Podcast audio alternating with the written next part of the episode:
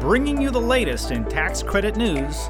This is Tax Credit Tuesday with your host, Michael Novogradac. Hello, I'm Michael Novogradac, and this is Tax Credit Tuesday. Today is Tuesday, October 6th, 2020. I have another news packed podcast for you this week, starting with the details of the continuing resolution that was signed last week that continues funding the federal government through December 11th. After that, I'll discuss last week's debate between President Trump and former Vice President Joe Biden, including what they said, or rather didn't say, about affordable housing and community development. I'll follow up with highlights from the Novogradac 2020 Credit and Bond Financing for Affordable Housing virtual conference, including what we learned from our keynote speaker, Senator Ron Wyden of Oregon. Senator Wyden is the ranking member of the Tax Writing Senate Finance Committee. I'll then discuss the recent IRS announcement of this year's National Pool Low Income Housing Tax Credits. Also, I have details from a report by the Federal Housing Finance Agency that illustrates the importance of the low income housing tax credit. And following that, I'll discuss a bipartisan letter from the House Ways and Means Committee urging the CDFI fund to ensure Native communities can access the New Markets Tax Credit. I'll also talk about the CDFI fund's recent approval of a $100 million guarantee under the CDFI Bond Guarantee Program. I'll close with state level disaster recovery news from Louisiana and from California. If you're ready, let's get started. President Trump last week signed a temporary stopgap funding bill to keep the government funded through December 11. The continuing resolution prevents the government shutdown for now and will keep federal agencies running under 2020 funding levels into the lame duck session of Congress. What does this mean for affordable housing and community development? This means that year end funding negotiations could be a vehicle for affordable housing, community development, historic preservation, and renewable energy tax incentives legislation. Now, exactly what can be accomplished during the lame duck session will largely depend on the election results. Let's look at three of the most likely election scenarios. If Republicans retain control of the White House and Senate, and Democrats retain control of the House, well, then the tax incentive community will likely be in a defensive mode. That means protecting existing resources from being cut or eliminated. Now, if Democrats win the presidency and retain the House, while Republicans keep control of the Senate, well, we'll likely see a modest offensive path. That means the focus will shift to implementing more favorable regulations and obtaining modest amount of additional resources. But if we see a Democratic sweep, we'll likely see the tax incentive community aggressively trying to expand and enhance tax incentives. Of course, in that scenario, Democrats could choose to wait until 2021 to expand and enhance those incentives rather than trying to get them passed in a lame duck session this year. Now, you can learn more about what could happen if Democrats win control of the White House, Senate, and House Representatives in Novogradac's Blue Wave Effects special report. If you're a client, this special report is available to you for free. Just contact your Novogradac partner or one of your Novogradac partners for a copy. And if you're not a Novogradac client, you can purchase the report at www.novoco.com slash products. I'll tweet out a link to the report as well. On a related note, I did say in last week's podcast that I'd be watching the first presidential debate between President Trump and Vice President Biden on Tuesday night. I said I'd share any insights relevant to the tax credit community in today's podcast. I also sent out a Twitter poll asking my Twitter followers to predict how many times affordable housing would be mentioned during the presidential debate. Well, there was no direct mention of affordable housing or community development during the debate and roughly half my Twitter followers predicted that there would be no such reference. They were right.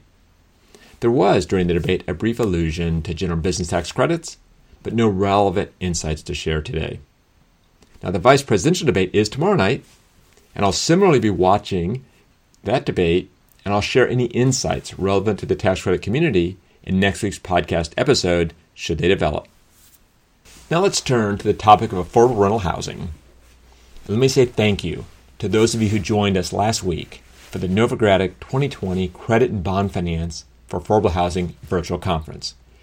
We had well over 300 attendees for a news packed and networking rich virtual event. We were honored to start the conference by having Senate Finance Committee Ranking Member Ron Wyden join us as our keynote speaker. Senator Wyden is the top ranking Democrat in the Senate Tax Writing Committee and is a strong supporter of affordable housing. Many of you know that he's a lead co sponsor of the Affordable Housing Credit Improvement Act to expand and improve the low income housing tax credit. He is also the lead sponsor of the Emergency Affordable Housing Act. That's the Senate companion bill to the low income housing tax credit provisions of the Moving Forward Act. The Moving Forward Act was major infrastructure legislation passed by the House earlier this year in July. Now, if Democrats win control of the Senate in November, Senator Wyden will likely become Senate Finance Committee chairman. During his Novogradac keynote address this week, Senator Wyden said that if he becomes the Finance Committee chairman, he will pursue housing initiatives on a two track basis. On one track is, and I'll quote here, to work on everything we can possibly get done right now, close quote. He mentioned possibly getting housing legislation, such as the 4% floor, into a potential even tax extenders bill. Now, the second track is what he calls, quote, bigger projects that reflect where we ought to go, close quote. Under that category, he spoke about a bill that he plans to introduce called the Decent, Affordable, Safe Housing Act, or DASH Act. He said the DASH Act would get a roof over every child's head and ensure that new funding would go to housing the vulnerable. The DASH Act would include a package of housing legislation, which would include legislation focused on housing the homeless, his middle income housing tax credit proposal, which is modeled after the low income housing tax credit, and a home buyer tax credit. Senator Wyden closed by saying that he is all in in the fight for affordable housing. Let me say thank you, Senator Wyden, for providing our keynote address and for your continued leadership on the Hill. After Senator Wyden's keynote, we had my Washington Report session, where my co panelists and I discussed the prospects for low income housing tax legislation this year and next. We discussed potential vehicles for affordable housing legislation, such as a continuing resolution or fiscal year 2021 appropriations legislation, an infrastructure package, another round of COVID 19 relief legislation, or a year end tax bill.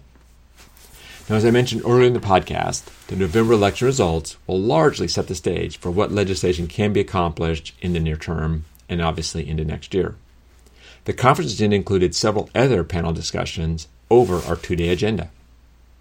We had an equity marketplace outlook session where the panelists spoke about whether affordable housing developments are able to move forward in 2020. Now, panelists agreed that they were moving forward, but there is a noticeable slowdown in overall housing activity.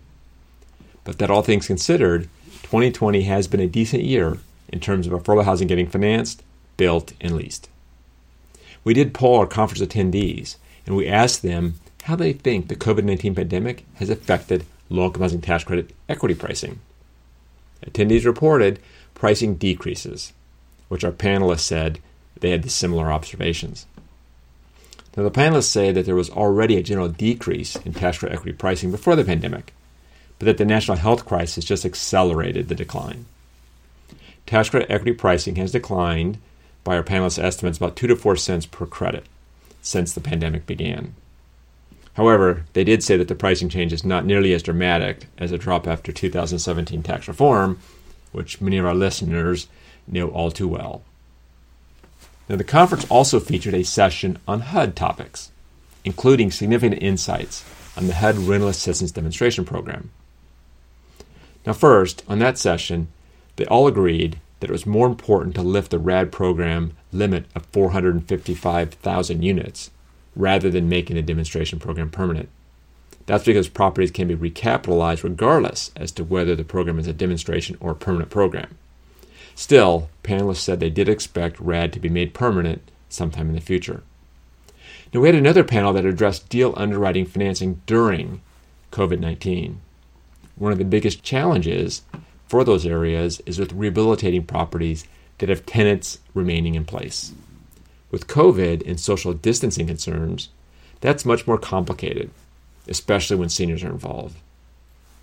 Another challenge that all owners are facing is one of collections. The panelists said that rent collections have been better than expected during the pandemic, also noting, though, that that could change. They, they touched upon the National Council of State Housing Agencies' recent report that estimated that renter households affected by COVID 19 could owe, you're not going to believe how big this number is, or maybe you will, won't be surprised.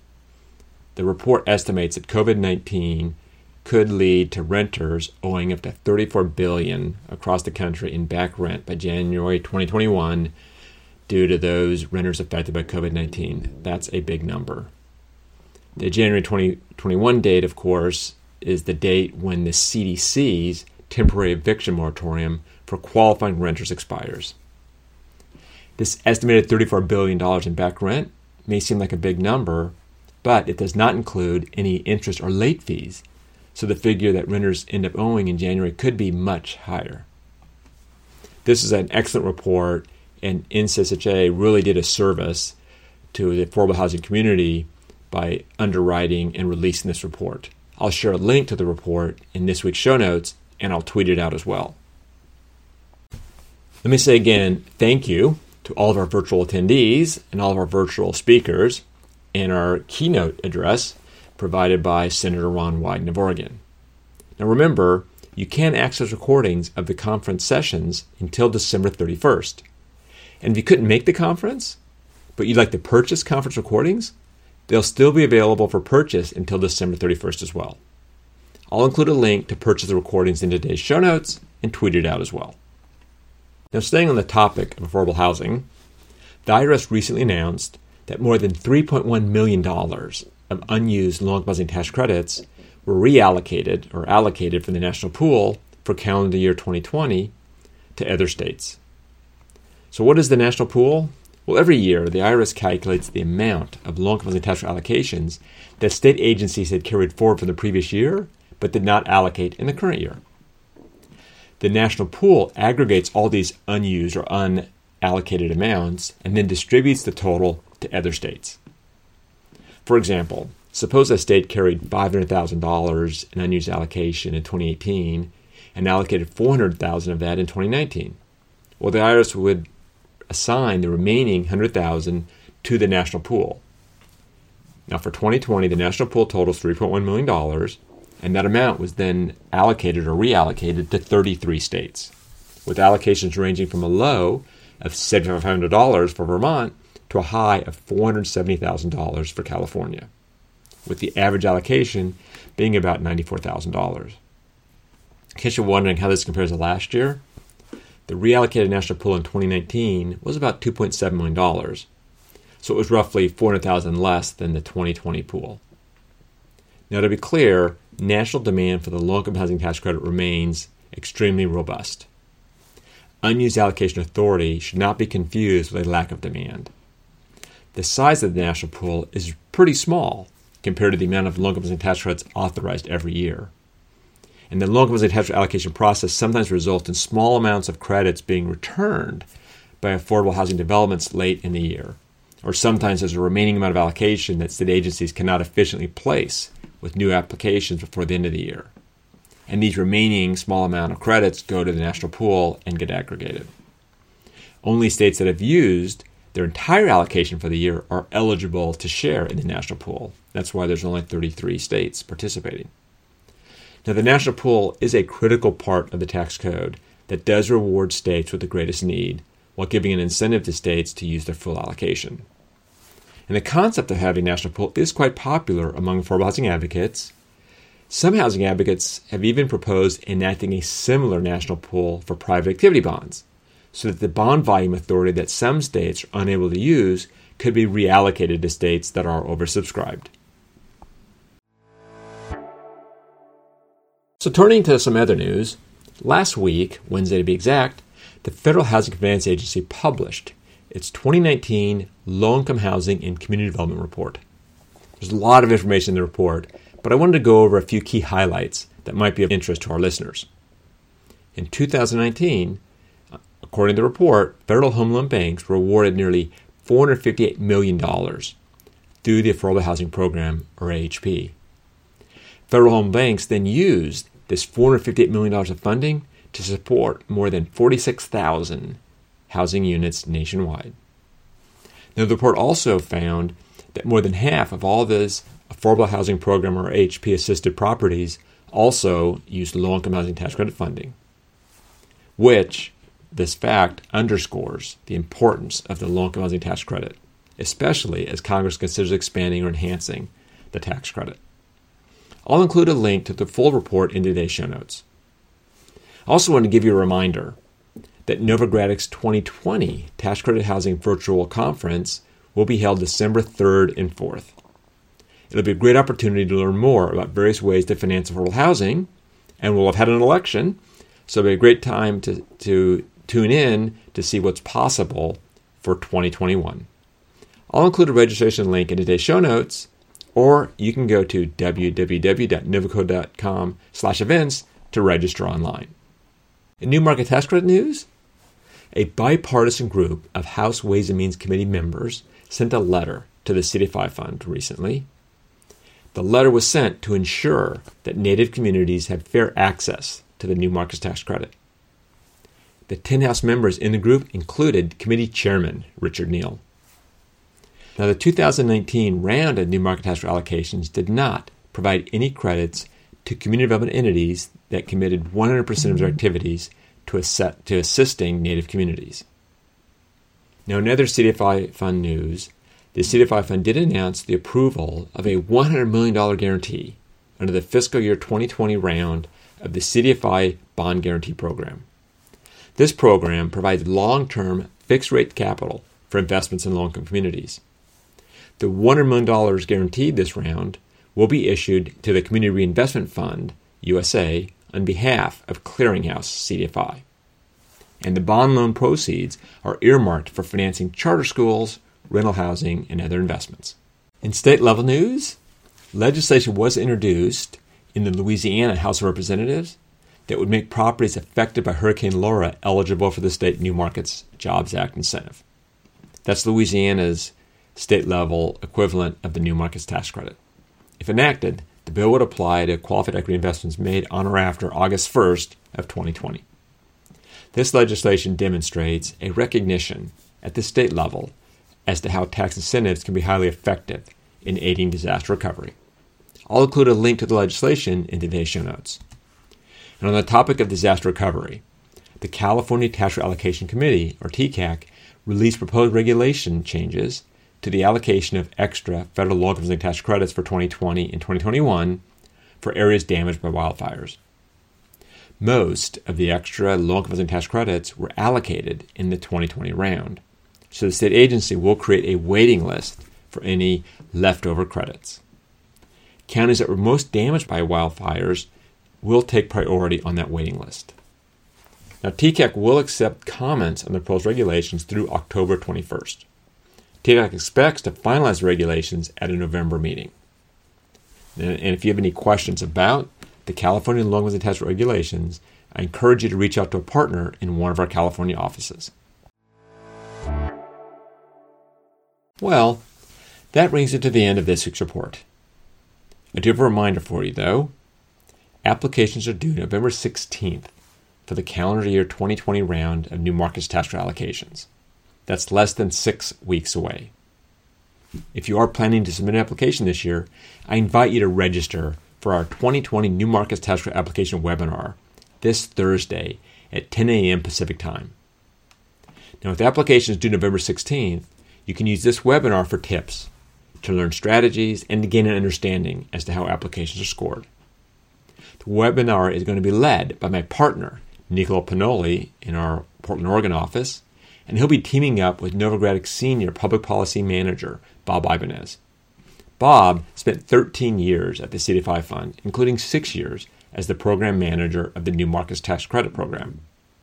If you're applying for New Market Tax Credits this year, you definitely want to take advantage of this webinar to maximize your ability to win an allocation. I'll share the link to register today's show notes and tweet it out as well. And if you'd like assistance with the New Market Tax Credit application, please contact a Novogradac partner near you. I'll include a link in today's show notes to Novogradac's New Market Tax Credit Services brochure so you can see a list of Novogradac's New Markets Tax Credits team leaders. That's it for now. I'm Michael Novogradac. Thanks for listening. This weekly podcast has been brought to you by Novogradac and Company LLP. Archived podcasts are available online at www.novoco.com forward slash podcast or by subscribing to the Tax Credit Tuesday podcast in iTunes. You can find related links referenced in this podcast in our show notes at www.novoco.com forward slash podcast. Novogradac and Company LLP is a national certified public accounting and consulting firm with offices nationwide. Learn more about our professional services at www.novoco.com.